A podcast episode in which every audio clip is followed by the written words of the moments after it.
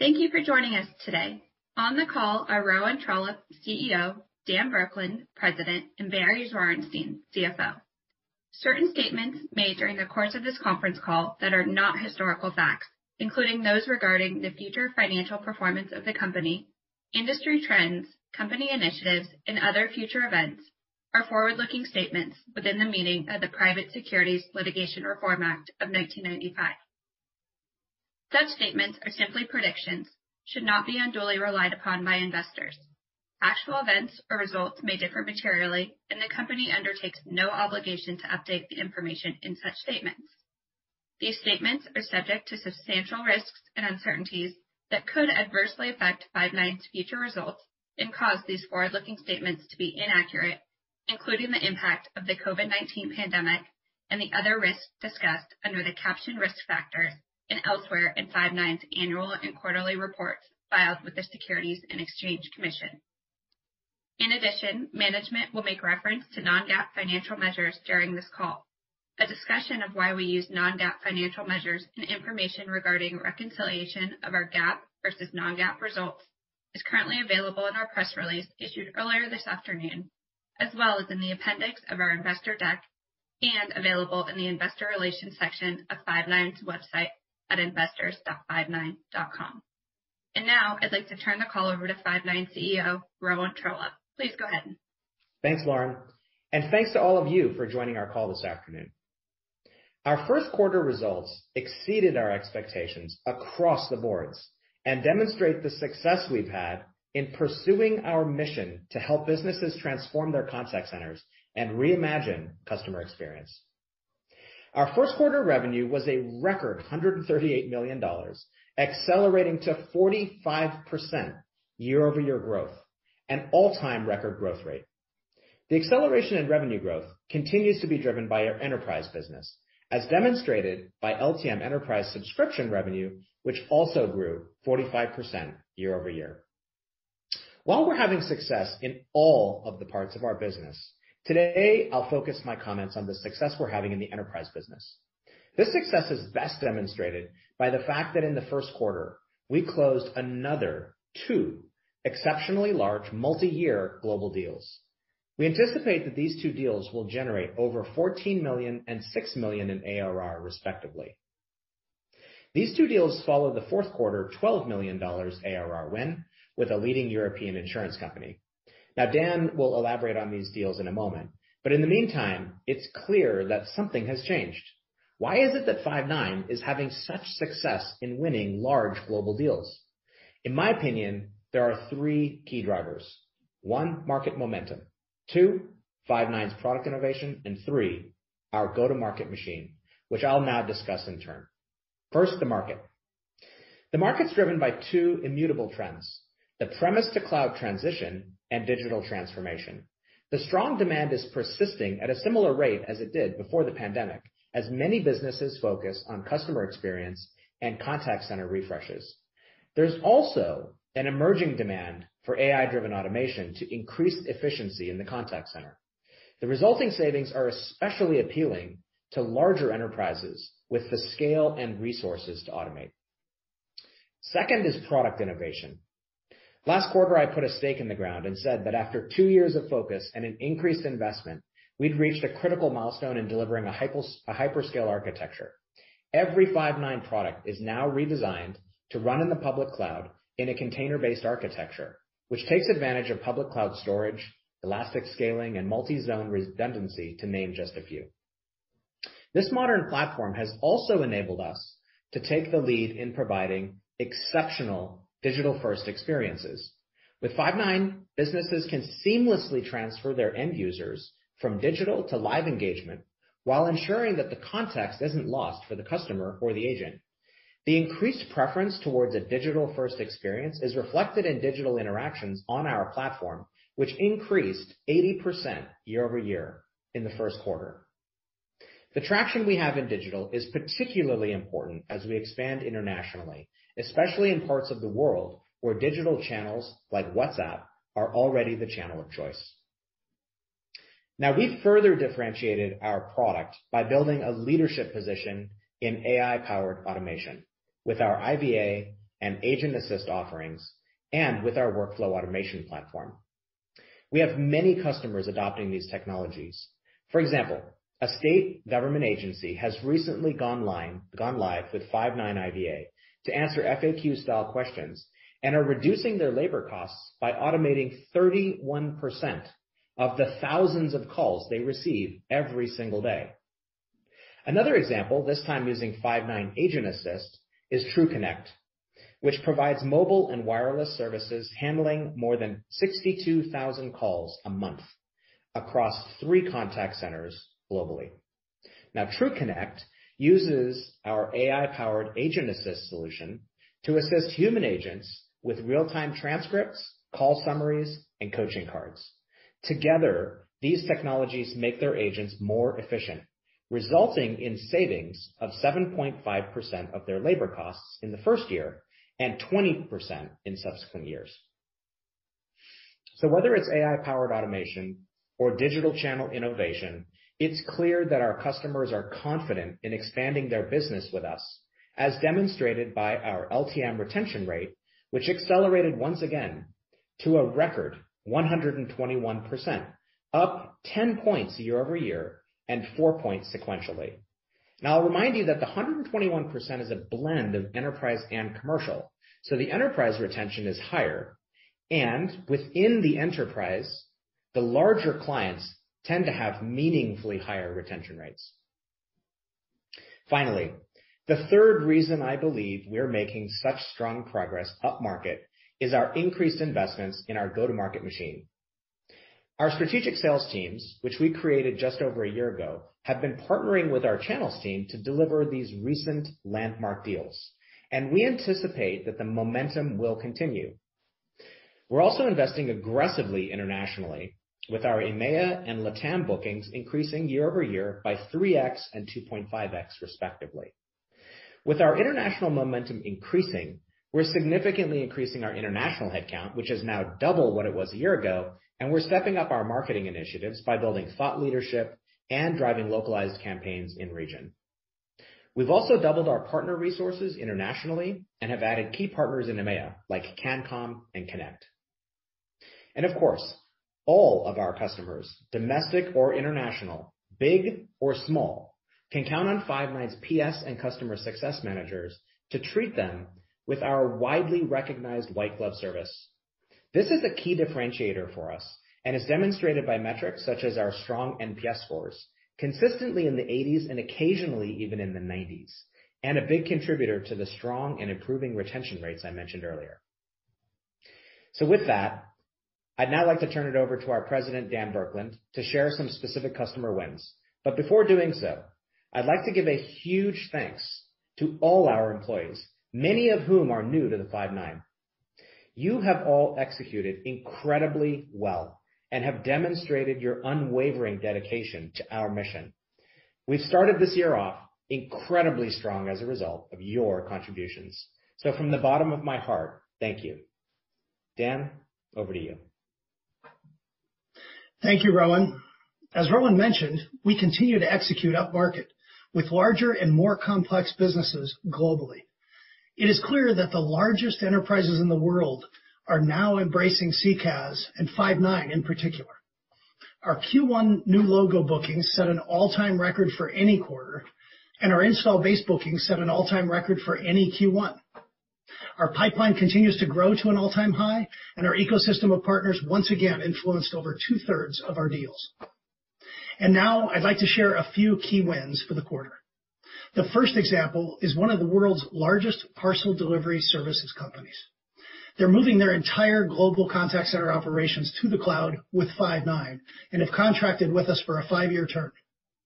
This transition from Cisco, Avaya, Genesys, all premise-based systems over to Five9 is designed to allow them to greatly improve efficiency, consolidate to one common platform, and reimagine their customer experience through innovation and automation. This includes IVAs, WFO, and integrations to their ServiceNow, Salesforce, and their proprietary CRM solutions.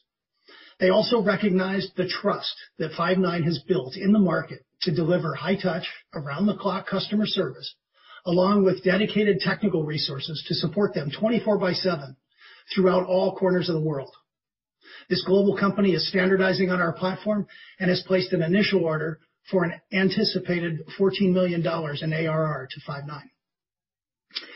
The second example is a large systems integrator who recently spun off their IT infrastructure services business with over 90,000 employees to form a new company.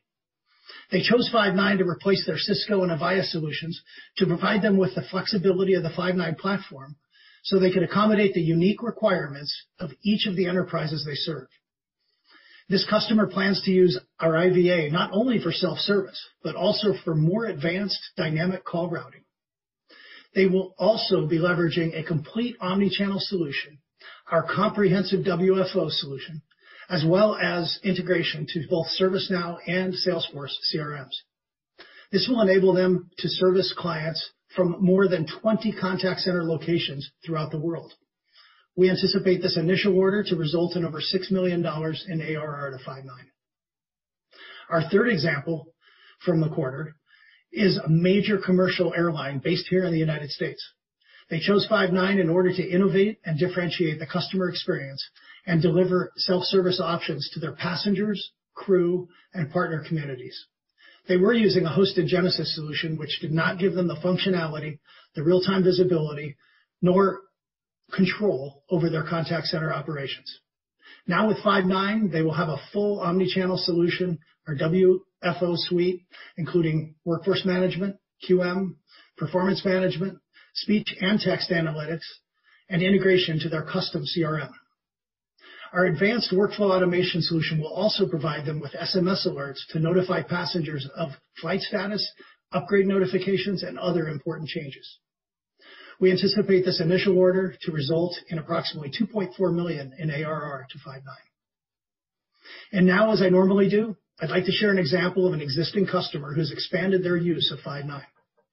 This healthcare facility network with over 45 hospital campuses, over 80,000 employees, and serving over 5 million patients annually, has been a Five9 customer for over three years. During this time, they had accumulated several other hospital networks and were running on many disparate platforms. Five9 had already expanded to more than 50% of their contact center agents.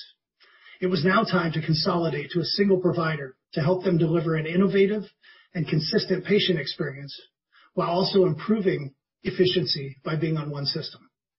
They recently added over 750 seats to complete this consolidation and are anticipated to increase their spend from nearly $2 million to over $3 million in ARR to Five9. As you can see, global enterprises of all sizes and complexities are recognizing that Five9 delivers the reliability, scale, innovation, and global support required for their contact center operations. It gives us great pride to be able to help our customers reimagine the experience they deliver to their clients and the mission-critical role that Five9 plays in this effort. With that, I'll hand it over to Barry to share our financials. Barry? Thank you, Dan. First, a reminder that unless otherwise indicated, all financial figures I will discuss are non-GAAP.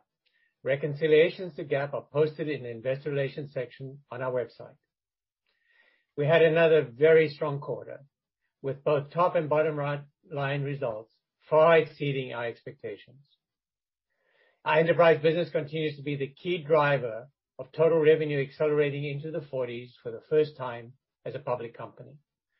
On an LTM basis, enterprise customers accounted for 83% of revenue, and our success in enterprise was complemented by continued strong execution on the commercial side of our business, which accounted for the other 17% of revenue and which grew more than 20% year-over-year.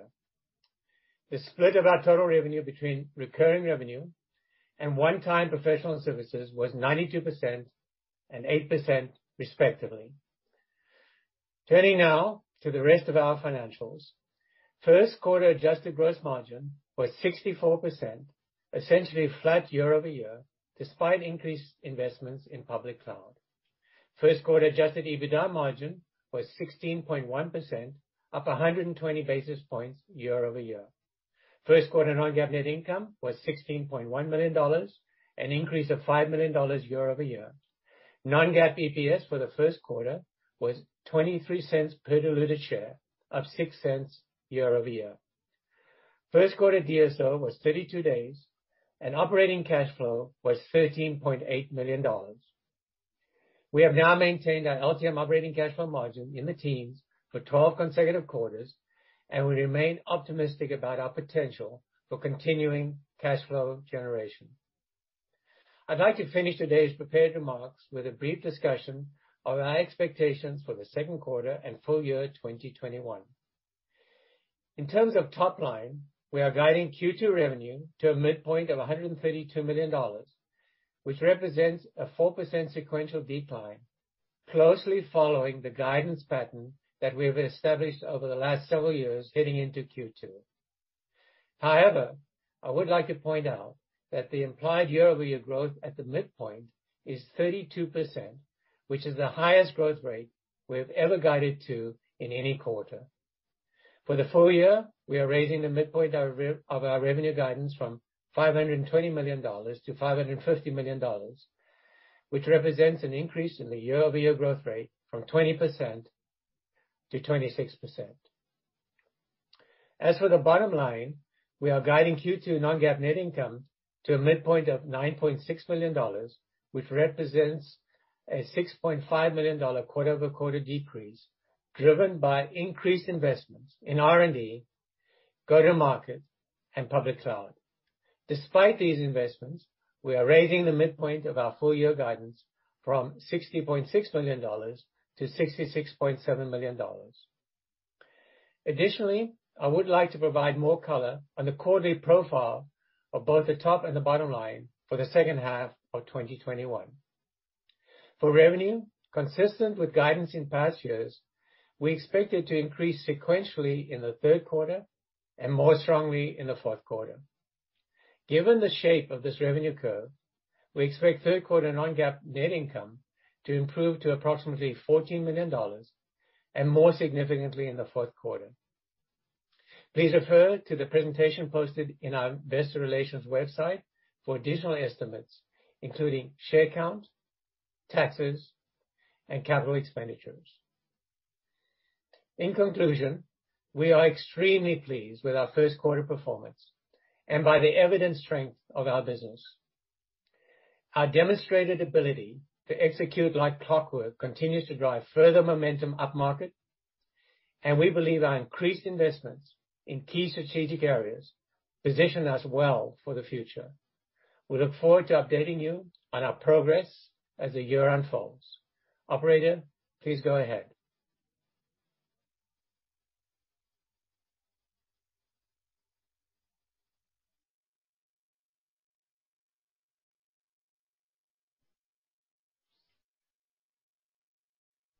We have our first question from Meta Marshall with Morgan Stanley. Great. Thanks, and congratulations on the quarter. Um obviously, you guys are seeing a lot of traction in the market. Just trying to get a sense of what you're seeing around you know, sales cycles shrinking or sales cycles kind of staying the same. I guess I'm just trying to get a sense of, from some of the large deals that you've executed on last quarter and this quarter, you know, did any of those really kick off after COVID started? Thanks. Yeah. Thank you, Meta. This is Dan. Uh, you know, the sales cycles in these large enterprises uh, remain what they've really always been. I think what we saw with COVID was perhaps some uh, acceleration into them getting to a process and starting a process sooner than they may have otherwise. But the process itself still requires them to go through the full uh, due diligence and um, really vetting all the different options that they have. And with you know these types of deals in the large high end of the enterprises, these are typically global, um, with rather complex, not only infrastructure changes and requirements, but uh, staffing on their part, uh, as well as on our part. So uh the sales cycles haven't changed. Um, but I think there's been more of them Uh, that have come to the to the surface. Got it. Thanks. I mean, just in terms of, not uh, the same question, but just does initial interest in AI capabilities elongate the sales cycle, or you know, what does that do to the sales cycle? It can. I think a lot of folks, you know, the the not only Five9, but really as an industry, we're all stressing and really positioning uh, automation and how customers can innovate and really reimagine their customer experience that they deliver. And I think that there's immediate interest in that. Um I don't think it necessarily lengthens it. I think you just spend more time focusing on those innovations, some of the more traditional applications that you know they kind of take as table stakes, and we spend more time, certainly, on the innovative um opportunities that they have. Great. Thanks. Congrats. Our next question is from DJ Hynes with Canaccord. Hey, guys. Uh congrats. Really incredible momentum at the at the high end here. Two questions related to that. So number one, can you just like address services capacity? I mean, you alluded to white glove service being a differentiator. Like, do you have what you need to get these big customers over the hump? And then number two, Rowan, I remember in the past you saying, like, "Hey, we're going to avoid this this mega mega business because you know these large customers can influence product roadmap and demand customization and all sorts of stuff that they're gnarly to deal with." How do you avoid kind of falling into that trap? Yeah. The short answer on services is yes, we do have what we need on that front. Um, and we continue to enable our partners.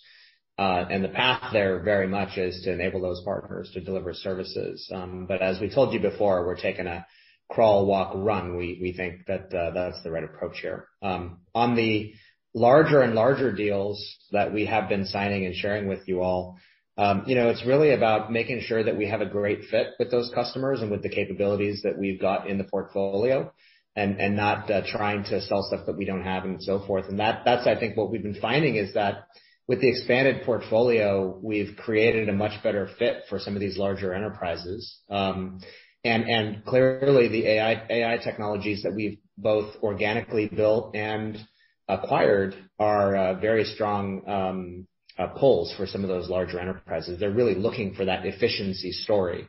Uh and um and so yeah, I think I think it's a matter of making sure we have the right fit, but we don't really have a hard limit per se. It's it's just looking at the market and making sure that uh that we can serve the customers, and we're we're finding essentially just more and more of these very large customers be a better fit with our portfolio.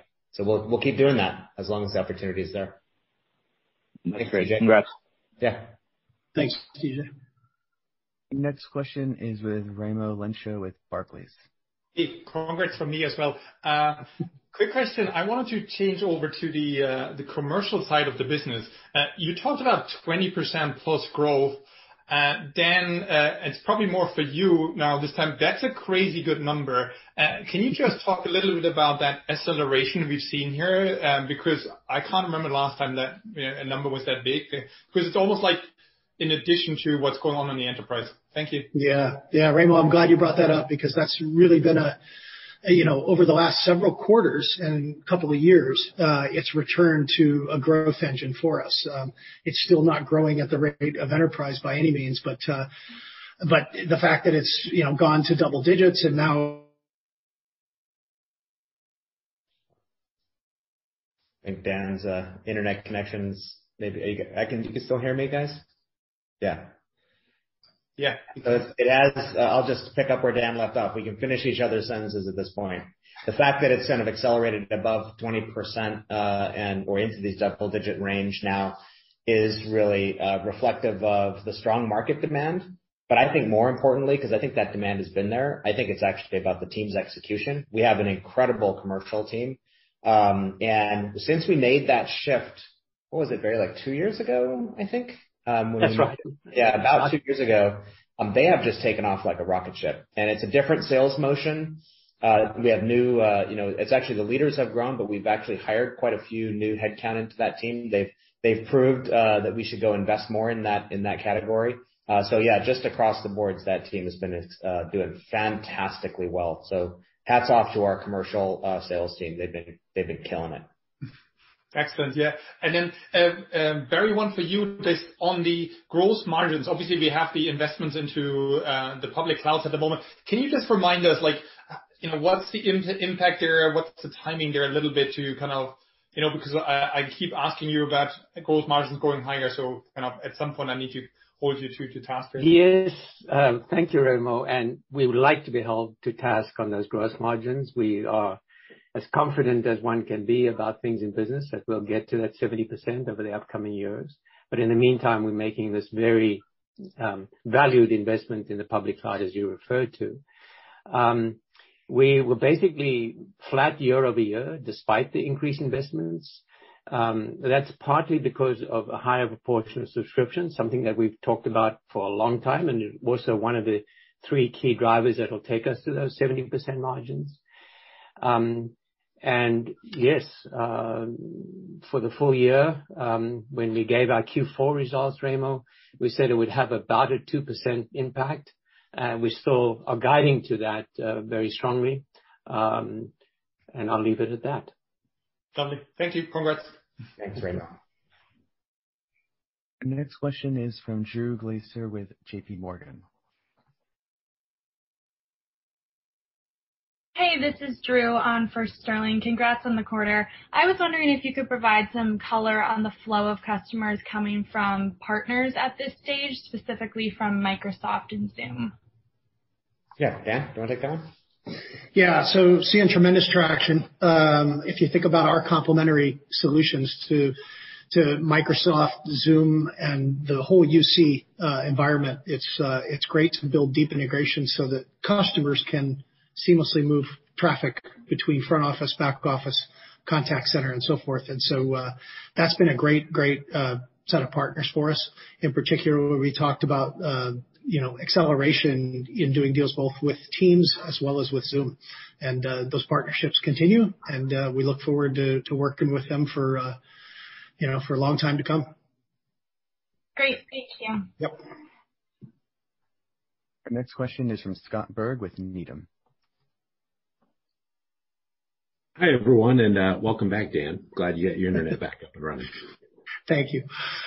Uh, I wanted to focus on the international side. You know, the last uh, three, four quarters in particular have been super impressive there, along with the overall results of the of the of the company. But I guess it's kind of a two-part question. One, as you're getting deeper and deeper, especially maybe in EMEA, are those customers there buying any modules differently? And then the second part of that, which is an extension, is, are those customers ready for some of the AI and automation-based solutions that customers here are starting to buy? Or are they in their typical behind maybe the U.S. trends by a couple, three years? Thank you. Yeah. I'll take that one. Uh uh you know, yes and yes.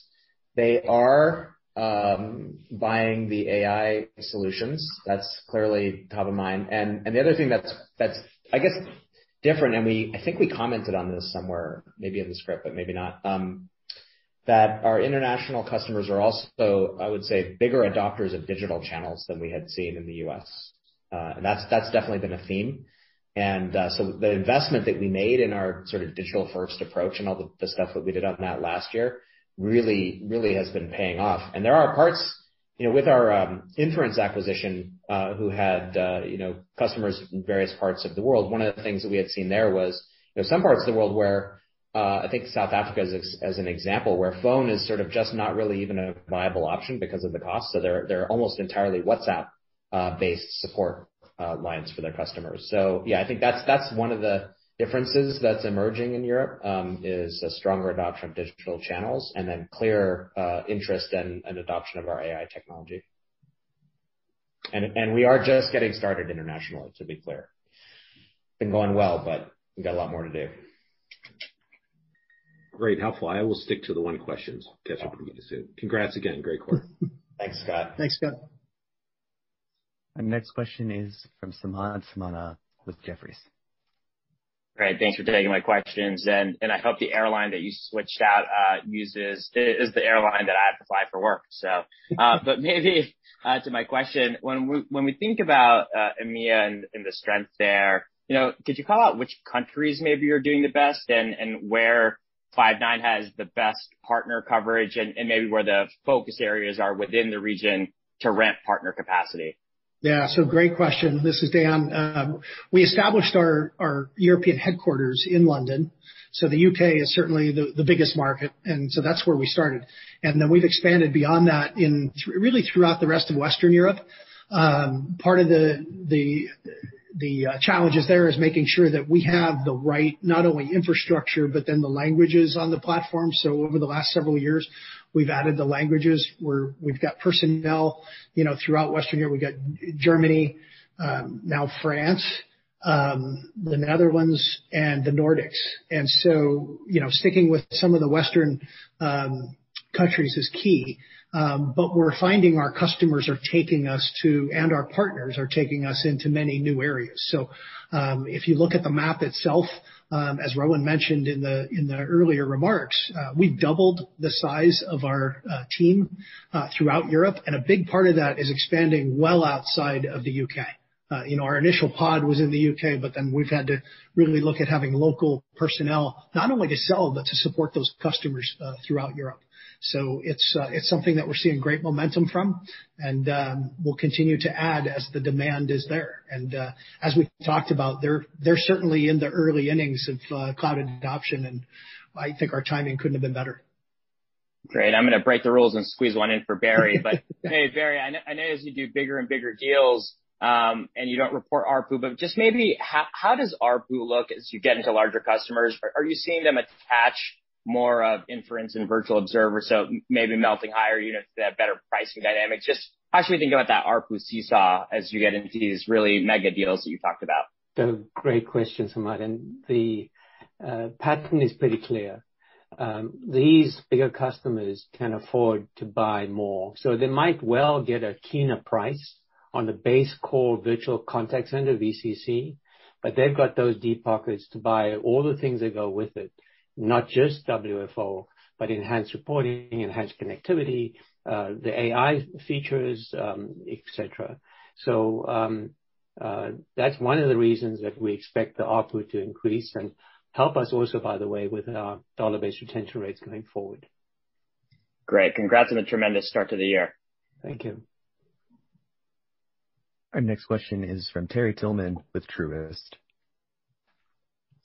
Yeah, good afternoon. And uh, I'll echo the congrats. A tremendous quarter. I I uh I won't break the rules. I'll have a two-part single question. So the first part of my two-part question is just related to, it ended up proving uh, pretty smart to make the strategic sales team investments uh, a while back.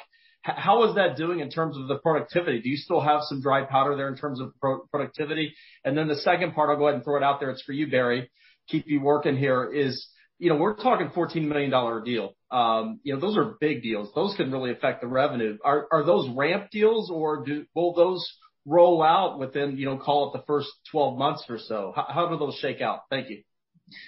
Yeah. So I'll I'll take the first part of that. Uh, and really, you're you're exactly right. Um, we looked at our sales organization, and as we started seeing the range of opportunities in our field organization from you know, whether it's 50 seats or several thousand seats, those sales motions are extremely different. And we didn't want to just randomly, based on geography, have you know, somebody working the deal that's 1,000 seats that doesn't have the skill set. Uh, they take very different uh, approaches. So we actually not only added our strategic sales teams, which are just thriving right now uh, in these opportunities, but also we took the the enterprise team, and we looked down market and said, "Let's create a mid-market team also." So our field organization is now segmented with mid-market, enterprise, and strategic, Um, so that we always have the highest odds of success, and therefore, and what it is translating into is productivity levels, like you said, because we've always got the right person with the right skill set um, approaching those transactions. You know, the mid-market's much more transactional. The high-end strategics are you know year-plus long sales cycles and require a whole team of folks. That's been the dynamic there, and yes, it results in more productivity. Um and yeah, there's there's a long runway ahead of us. When we talk about early innings and we talk about the percent of the TAM that's been penetrated and moved to the cloud, if you take the high-end enterprise, it's far less. We're in the first inning. You could say top of the first, maybe maybe middle of the first inning, uh when it comes to large enterprise. So there's tremendous opportunity and upside coming there. The second part of your question, as far as ramping, naturally, these larger companies take longer to plan and implement, uh and then roll out to scale. So those large the main two large deals, the $6 million ARR and the $14 million ARR, those will be rolling out throughout the rest of this year and well into next year, uh before we realize that full revenue um revenue stream that would hit us. Barry, anything to add to that? No, I think, Dan, you handled it very well. I would say that the $12 million deal isn't shabby either. It's just three months earlier. Um and uh, You've uh you've noticed, Terry. Um by the way, congratulations on your excellent single but bifurcated question. Um so um we've, we, We increased our guidance uh from traditionally before COVID, we would go up 19%, now it's 26, and that's part of the driver. But as Dan says, and I really want to emphasize, that is very much towards the end of the year and much, much more in 2022. Thank you. Our next question is from Jim Fish with Piper Sandler. Hey, guys. Uh congrats on the quarter again. And Barry, I don't know if I've seen you smile this much, so you know, congrats on that. Um you know, just keep getting larger and larger deals, and a lot of the time we're hearing from from you, Dan, that it's not just move to the cloud, it's consolidation as well of the contact center. So I guess, can you kind of frame it for me in terms of the large customers left out there that Five9 doesn't have yet at this point? You know how much would you say is both of these kind of dynamics versus one or the other? Is there one that is essentially more favorable in your view? Uh and then to cheat here a little bit like everybody else, Uh on the competitive side, what are you seeing from other cloud-based solutions out there with some of these larger deals? And as you move larger, how do you view the competitive nature, specifically more from an Amazon Connect or a Twilio Flex? Yeah. So great questions. I think when you look at both of those factors are true, right? When you look at these large large enterprises, a lot of them have gone through their own um, M&A activity and acquired other companies, and they have a hodgepodge of different systems that are kind of working as independent silos and very inefficient. For companies that want to create a global, uh consistent customer experience, it does make sense to consolidate. So certainly there's a there's a whole group of those, and they need to get off of the the old premises-based solutions anyway. That would be kind of the third element of that. So you've got premises-based solutions. You've got you know many cases where they're disparate and operating as silos of technology. And then you've got the requirement to innovate and really deliver a customer experience that's new and unique, um so that they can stay ahead of their competitors. Um but that that phenomenon is just getting started up upmarket. When you look at large enterprises, um this is uh there's a tremendous upside to what's uh what's out there. Um that that's the first portion is absolutely, um the market is is very large and the customers, we're just getting started. When you say what's left, it's the vast majority and then some. So um keep that in mind. Well, and the second part of your question? Competitive nature. From- Oh, the competitive. Yeah. From cloud and specifically what you're seeing as you move up upscale. Yeah. Yeah, go ahead. I think one thing, you know, uh not only do the customers recognize and trust Five9 and appreciate our focus. I mean if you think about this is what we do. This is our uh, you know, 100% um, energies are placed into how we help enterprises deliver and reimagine the customer experience they deliver to their customers. And you know, if you think about who else is serving those large enterprises, um, most of the organizations that attempt have many other focuses to their to their businesses, right? And if you look at our key competitors, if you just look at us versus Genesys is getting their cloud platform um, you know, coming upmarket a little better than it had. It's new to the market. Uh, but they've got a huge install base of their old premises-based solutions. So um we continue to see if somebody wants a true you know, um mature and innovative platform, Five9 is a very logical choice. And again, they know that we can service and support them, unlike most of our competitors.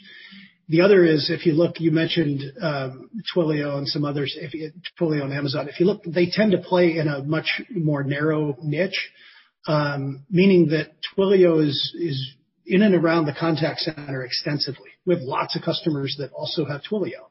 But they don't really look to Twilio to be the full end-to-end replacement of their you know, legacy Avaya, Genesys, Cisco you know, Aspect type environment. Uh, but they tend to do more point solutions that are highly custom and uh, more to developers, whereas we come in to replace the entire end-to-end. Um, and then Amazon does well far upmarket, where you want to put a platform in and then really either hire a firm or uh, have an extensive R&D or IT organization that wants to take and build their own. Um, we've actually, I've mentioned on previous calls that we've seen several of those that get six or eight months into their process and realize they're not gonna get to the vision they had for at least a couple years, and they can kinda hit the ground running with us. So uh so that's been beneficial as well. Very helpful. Thanks, guys. Thanks, Tim. Our next question is from Dan Bartus with Bank of America. Hey, guys. Hi, Dan. Hi, Dan. Good to see you. Thanks for taking the question. You know, so definitely a lot of good trends to ask about potentially here. Um maybe I'll ask about something that you didn't mention or maybe I missed it, which is also a positive though too, is and that's the AT&T opportunity. Um just how meaningful was the AT&T relationship in the numbers in this quarter? I'm wondering if it's really moving the needle yet. And then, you know, how could that ramp look throughout the year? And and just, you know, kinda bigger picture related to that, just how important are service provider relationships for you in general? You know, are these the kinda partnerships that you can do a lot more of in the future and you see becoming a bigger piece of your- Yeah. I'll take that one. It's a great- Five questions in one there, but they're related at least. Thanks. Yeah. AT&T is is, is, uh beating our internal expectations, so it's doing well. In terms of materiality to the business, you know, we're not breaking that out specifically, but it's doing better than our plan. So so on track and ramping, I would say. The most important message there is it's ramping. Um and uh really great support from from the AT&T team. They're they're terrific to partner with, and uh they're very very excited about Five9. I think we should continue to see that expand and, and be more uh be more impactful to our revenue number. In terms of the SP market in general, absolutely. The answer is, yeah, I do think there are more and more opportunities, particularly uh, international, in the international sort of world. Everywhere outside of the U.S., the SPs, and in various countries, they're more or less important, but they're pretty much important everywhere. And uh one of the nice things about the Inference acquisition is they did bring us some incremental SP opportunities. Um and those SPs are looking now to move towards the public or towards public cloud software companies like our like ours. That wasn't always the case. You know, in in the p in years past, they'd been looking to the the legacy vendors to take their sort of prem software and reconfigure it for SPs. I think with AT&T being one of those examples of one who said, "Hey, throw in the towel on that. That was not the right path for us. We're going all in with a cloud vendor." I think we're gonna see that with more and more service providers. And uh so that is gonna be, I believe, an important channel for us over the long run. Very helpful. Thanks. Thanks, Dan. Next question is from Mike Latimore with Northland. Great. Good afternoon. Awesome quarter. Um, obviously, the sort of CX theme is pretty uh, impactful nowadays. I guess, um, are you seeing any opportunities sort of outside the traditional contact center? I think last quarter you talked a little bit about a healthcare use case, but are you finding that just the need for CX is broadening a little bit here? We're definitely hearing that from customers, and uh we see that as an opportunity over the long run. It's not something that's particularly driving the business today, but but it is uh it's a topic of conversation amongst the industry analyst community. It's a topic of conversation amongst the UC crowd, who obviously have that footprint, you know, beyond just the contact center. Um we've been working with one of our great partners, Zoom, to try to stitch those together in new and interesting ways. So for example, if a call comes into the contact center, and let's say uh we pull up this the the customer record from the CRM system, and the contact center rep says, "Hey, look, you need to talk to, you know, Mary over there in accounting or in some other part of the organization who's not in the contact center technically," transferring that call through the UC system, but keeping the CRM data with it, so that when Mary gets that call, it's sort of like a contact center experience light, where it presents the CRM data and the case information or the ticketing information and so on. So we do think there are interesting opportunities, although um, they're still nascent. Um, with you know, the last thing I'll say is, you know, the pandemic, I think, opened everyone's eyes to, and frankly, may have even sort of accelerated a shift into this uh, question, which is like, what exactly is a contact center? Um, I I drove through a drive-through the other day where the the agent wasn't the person talking to wasn't wearing a big headset sitting in the restaurant, but they were actually a video agent sitting at home. That's a contact center. So, you know, I think you're gonna continue to see these shifts across many industries as we now come out of the pandemic, as they rethink what is the contact center really, what does it look like, and can we, you know, especially in a remote first world where more and more companies wanna do that remote engagement. I think we're gonna actually see a shift away from these, you know, uh a shift towards these sort of new and interesting uh expansions of what the contact center is and could be. Thank you. Yeah. Thanks, Mike. Next question is from Peter Levine with Evercore ISI.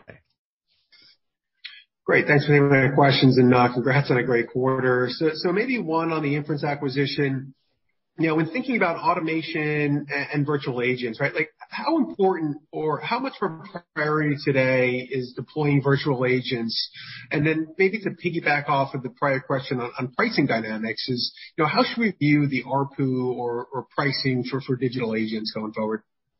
Yeah, it's increasingly important with our customers. So as we've mentioned now, you know, many of these large deals are including IVAs. And what's new, you know, what is essentially really different, 'cause IVAs have been around for some time, they were just extremely expensive and complex to set up and maintain. What's new now is we're making it available to many more many more customers, and we're seeing that demand. So it's a shift away from, hey, you know, the traditional IVR and moving towards towards the IVA. From a from a pricing perspective, you know, the way that we've um, taken that to market, it's a range. We're we're looking in this somewhere $400-$500 average Uh, ARPU per digital agent.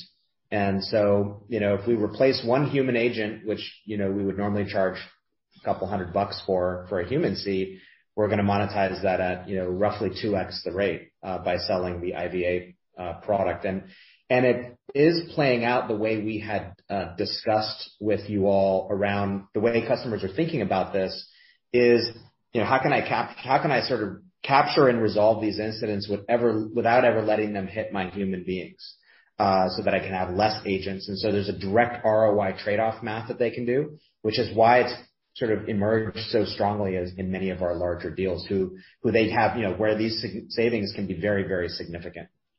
Great. Thank you. Thanks, Peter. Our next question is from Steve Enders with KeyBanc. Hi. Great. Thanks for uh, taking my question today. I just wanna follow up a little bit on the Inference acquisition that uh, you made last quarter. Uh, I guess, A, just kind of wondering what you're seeing and how that's ramping versus your your expectations and your ability to uh to go sell that into the base. And then, you know, secondarily, with some of the other acquisitions you made, like Virtual Observer and Whendu, how those are ramping. I know you called out a few, you know, WFO opportunities, but wondering how those are scaling in there.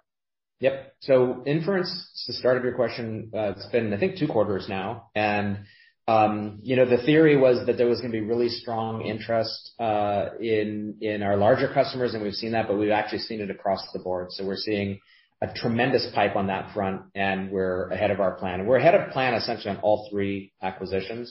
Virtual Observer has been, uh, you know, we've now had that in the portfolio for, what, five, six quarters, somewhere in there, doing phenomenally well. And, you know, this is not just Virtual Observer, by the way. We also, as as I think most folks know, we resell Verint. So we've just seen an increased adoption rate of WFO overall, or Workforce Engagement Management, whatever you wanna call it. That category has grown for us overall, but Virtual Observer has absolutely led the growth. We've finished the first um, major set of integrations that we wanted to make. When you buy virtual, uh, when you Five9 now, it's a complete integrated suite. The user experience is is sort of tied in natively. So that was something that I think our customers were looking for. And and uh so yeah, we've been really really thrilled with that. And then and then the last one was the Workforce uh, Automation or Whendu acquisition. Going really well, but coming from a much smaller base and probably also the the um, much much smaller base. I mean, They essentially didn't have a run rate in terms of revenue. So that's not material to the business yet. But uh but it we do see it as being increasingly critical in some of these larger deals where you always have this corner case or, you know, some something that our product doesn't necessarily do out of the box. And so the fact that we have this low-code, no-code workflow product uh helps us close these larger deals. And so there's a factor also of enablement that comes from the workforce automation uh workflow automation product, where we're able to land more of these large deals as a result of that technology. So across the board, I'm I'm very pleased with how our acquisitions have been doing. Great. Great to hear. Thank you. Next question is from Will Power with Baird. Echo my congratulations on a uh another strong quarter. I wanted to come back, either for Rowan or Dan, whoever wants to take it, to the large deals in the quarter. I'm really just trying to understand what's really differentiating you versus some of the other large cloud vendors who invariably you're competing with. You know, I know it sounds like IVA is part of it, Agent Assist is doing well, and a lot of that's getting incorporated. But you know, AI is a big focus for a lot of your competitors as well. So what's really helping you stand out in that field? And the second part of that is, what is it that gives them comfort with the product roadmap? Where are you headed with those products that I'm sure they're probably driving you towards, or the particular things they're looking for that you're going to have down the road here? Yeah. Thanks, Will. I'll take that. If you look at those large deals, like you said, it's a combination. It really is the technology, um, and it's our approach to those technologies. Everyone is talking about AI, and everybody is talking about how to help the customers automate.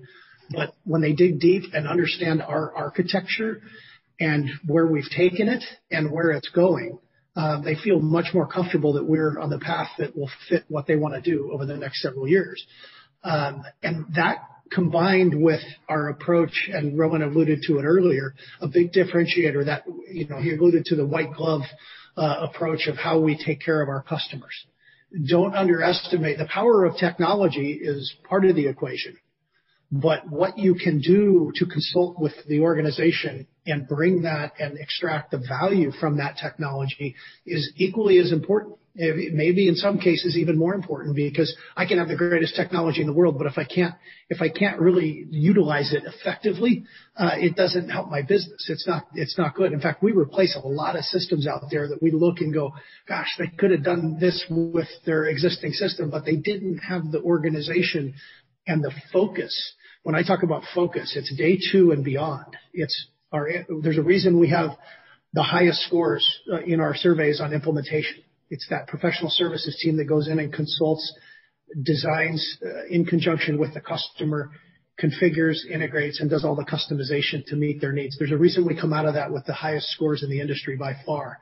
There's a reason our NPS scores are the highest in the industry as well. And there's a reason uh you know when we look on an ongoing basis uh at the at the retention rates that we have that are unparalleled. That all stems from our ability to help our customers for the long haul, really be able to recognize that, aha, I've not only got a technology, but I've got a partner here that's going to allow me to extract the most value from it. And that's getting recognized not only when we go into new sales, they're talking to our other customers. And that's the that's what our other customers as references are explaining. Hey, it's part of it's the technology. A big big part of it is also um that Five9's going to help me and uh and get me to where I want to go. And I'll just add, Will, that our strategy was really simple. We you know Dan and his team felt like you know it was the moment uh for IVA to cross over and sort of hit that mainstream adoption. And you know, in a shift like that, the strategy is simple. Go buy the best technology and buy the best team. And that's what we have. You know, we we think we bought the best technology and the best team. And frankly, since they've come on board to Five9, they've just been knocking it out of the park. So it's going well. Thank you. Our next question is from Michael Turrin with Wells Fargo. Hey there. Uh thanks for making time. Nice start to the year for everyone here. On the expansion rate, I recognize, Barry, this is a little bit of a different metric than the prior, but regardless, you broke through 120%. Um and Rowan, it sounds like you're also commenting that's maybe better on enterprise or with larger customers. So I'm just wondering how you think about the potential range there and what's sustainable, especially as you're adding things like IVA and automation to the platform. Thank you. Rowan, can I take it? Yes, please, Barry. Yeah. So we're very excited about this. Up four points sequentially, 10 points year-over-year. And as confident as people can be about things in business, over time, that's going to continue to go up for three reasons. Now, there's going to be fluctuations. These big customers come on at different times at different rates. The three reasons are, as Rowan talked about, um we have the million-dollar-plus customers are growing at a faster rate than the rest. And when he said they have a meaningfully higher rate, you should take that meaningfully, put it into white font, put it darkest green you could find as the highlight color, increase the font size to 18. and That's that's really helping. And then finally, also as a tailwind, the the mix shift from commercial to um enterprise because the commercial is much lower. And then finally, the increased product portfolio that was talked about earlier is gonna increase the ARPU over time. But don't expect anything dramatic. It'll just be that slow and steady increase. That's clear. Slow and fluctuating increase. That's clear. We'll try to put the highlighter on our note. We'll see how that goes. Our next question is from Ryan MacWilliams with Stephens. Thanks for squeezing me in. Rowan, uh bank win last quarter and airline win this quarter. Impressive since these are seemingly, put nicely, slower movers to cloud contact center. So what do you think has changed for these industries that they're now adopting cloud solutions? And do you think we'll see a further pipeline of these customers moving to cloud? Thanks. Yeah, maybe I'll throw that to Dan. Yeah. I think you're exactly right. We we are going to see, and we are seeing an increased pipeline uh, from these large enterprises. There's a few things we had to get across as an industry, um, and cross over in order for enterprises to trust the cloud, right? We had to prove scale, we had to prove reliability, we had to prove, you know, security and protecting their data and their customers' data. Uh, and then we had to make sure they weren't gonna sacrifice uh, any capability. So we had to basically emulate the feature functionality of all of the old premises-based systems. And then we had to give them an innovative platform. And that's really in the last year or so, what we've been able to show them is, "Hey, you've got innovations here with IVAs, with AI, with workflow and so forth, that you just can't achieve at the premises levels." Um you know, especially when you have silos of these small efficiency centers. So it's a combination of all those things. Now that we've proven all those, and they're able to see, and the large enterprises, many of them have the mindset that they don't wanna go first. They wanna see that others have.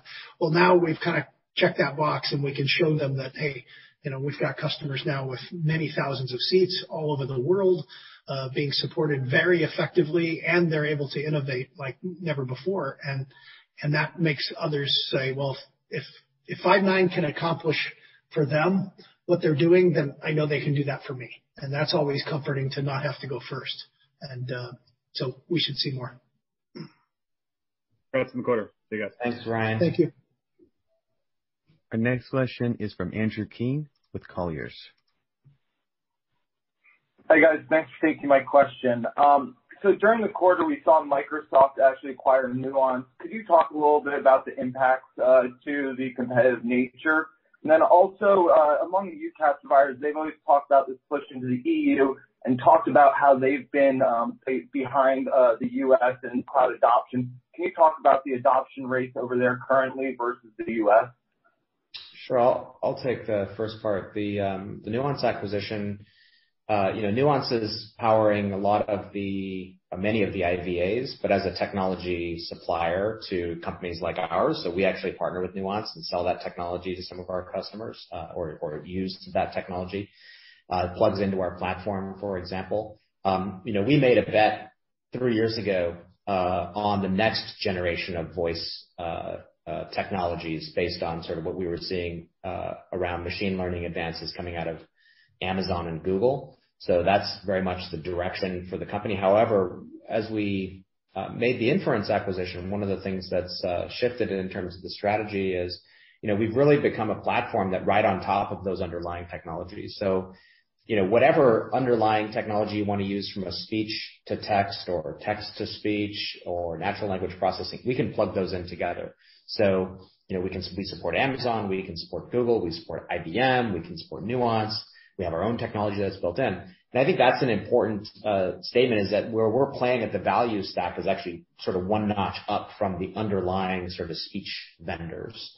Now, I think, you know, we don't know a lot about Microsoft's strategy beyond what they've said publicly, so anything would be pure speculation. But you know, their their their their note or what we had read about their uh sort of rationale for buying Nuance was making progress in the healthcare space. And so we're not 100% sure exactly where they're going with that.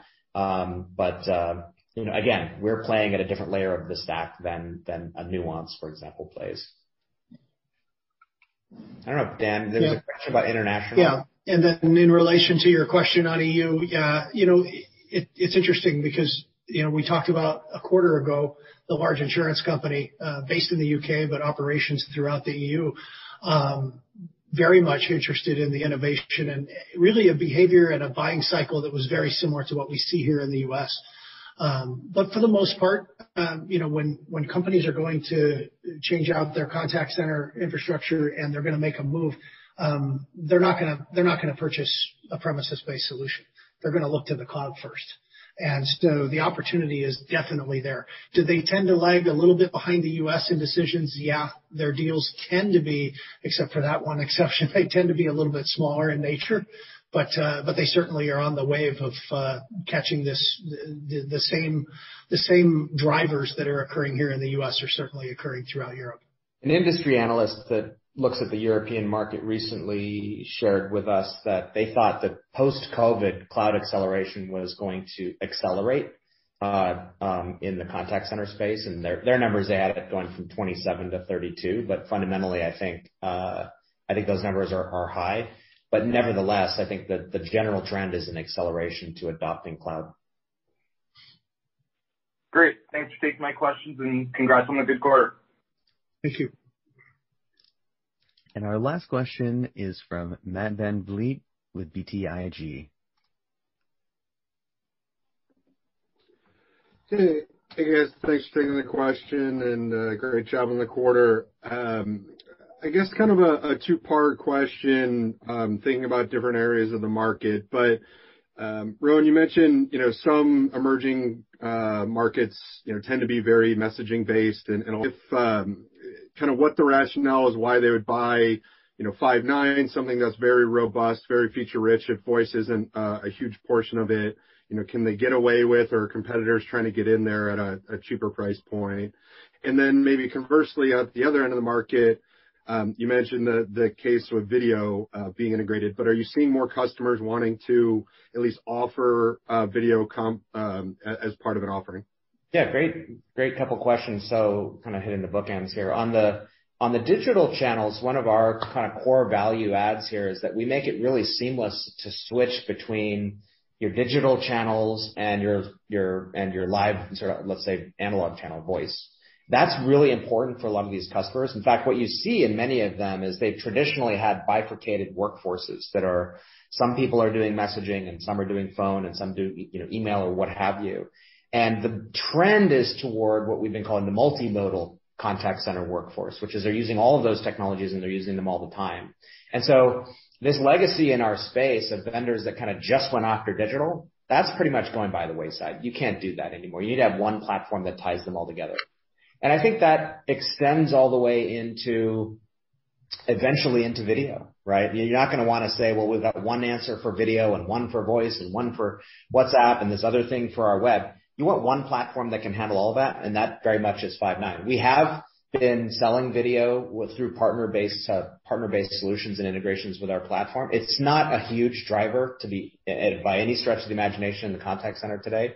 Uh, but you know, if my fast food experience is telling in any way, I think it's going to be an increasing part of the market going forward. I think we will see more and more video use cases emerge, especially in things like telemedicine, where today they've they've gone to products like Zoom or Microsoft Teams. Uh, really, those are contact center use cases, and you need to be able to have that full contact center infrastructure underneath the covers. So I think the future very much is an integrated end-to-end platform from video all the way to you know, the lightest weight digital channels. That's what that's what your larger larger companies and and more mature companies are going to be interested in in acquiring for their environments. Keeps the complexity down. Mm-hmm. All right, great. Thank you. Yeah. And I'll turn it back to Rowan for final comments. Thank you so much. Well, thanks for joining our call today and for all the great questions. Really terrific. We couldn't be happier with our exceptionally strong results across all of the metrics, which reflects the strong and strengthening market and our clear progress, especially as we mentioned in the uh, prepared remarks with larger enterprises. So we're investing strongly as we pursue this mission that we've been on to help our customers reimagine customer service, and we feel extremely good about our prospects. To reiterate what I said at the beginning of the prepared remarks, our progress is the result of the dedication and the hard customer-focused work of our incredible employees, and they deserve all the credit for the performance that you've seen from Five9. Thank you very much to all the Five9 employees, and thanks to all of you for joining today. We'll see you next quarter. Thank you.